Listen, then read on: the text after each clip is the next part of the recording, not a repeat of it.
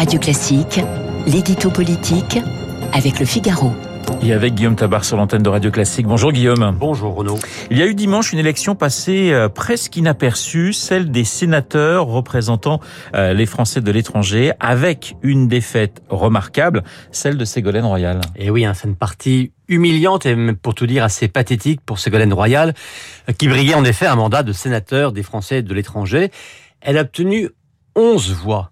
11 voix sur un corps électoral certes restreint de 533 personnes, euh, déléguées des assemblées consulaires, mais ça fait quand même moins de 2%, et c'est humiliant pour la première femme, avant Marine Le Pen, à s'être qualifiée au second tour de l'élection présidentielle. Humiliant pour une dirigeante politique qui a recueilli un jour près de 17 millions de voix sur son nom. Et après tout, dans l'histoire politique française, ils ne sont pas si nombreux à avoir bénéficié d'une telle caution populaire. Mais c'était en 2007 et son heure de gloire, et encore c'était une défaite, est désormais loin euh, pour ce scrutin sénatorial. Même son parti, le PS, ne l'avait pas investi.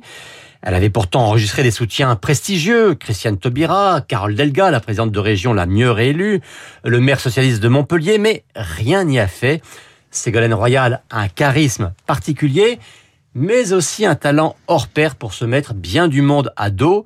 Alors on peut juger le PS mesquin hein, de ne pas avoir soutenu son ancienne finaliste à la présidentielle, mais c'est ainsi, euh, l'astre Ségolène n'a plus de royal que le nom. Que cherchait-elle en, participant à ce scrutin peu médiatisé, Guillaume? Bah, Tout simplement à exister, et c'est humain. Euh, sénatrice des Français de l'étranger, elle serait redevenue parlementaire nationale. Elle aurait ainsi disposé d'une tribune pour continuer à s'exprimer. Alors c'est vrai de la quasi-totalité des politiques, mais plus particulièrement encore pour elle, Ségolène Royal ne renonce jamais, elle n'abandonne jamais, quels que soient ses déconvenus.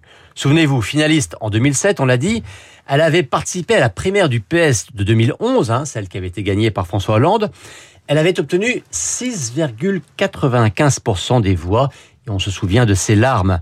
Elle espérait ensuite devenir présidente de l'Assemblée et elle a été battue dans sa propre circonscription par un Olivier Falorni soutenu par un tweet qui a fait beaucoup parler de lui, signé Valérie Trier-Weiler, qui lui avait succédé dans le cœur de François Hollande.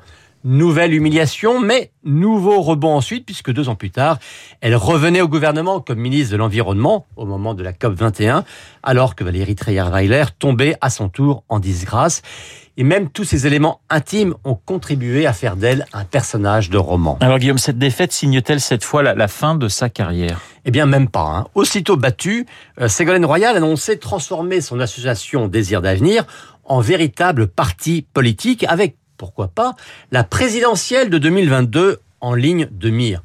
Franchement, il n'y a pas grand monde pour y croire, mais Royal, hein, c'est cet aplomb qui lui fait toujours croire que l'épopée n'est pas finie et que 15 ans après, il reste quelque chose du lien, il est vrai particulier, qu'elle avait tissé avec les Français.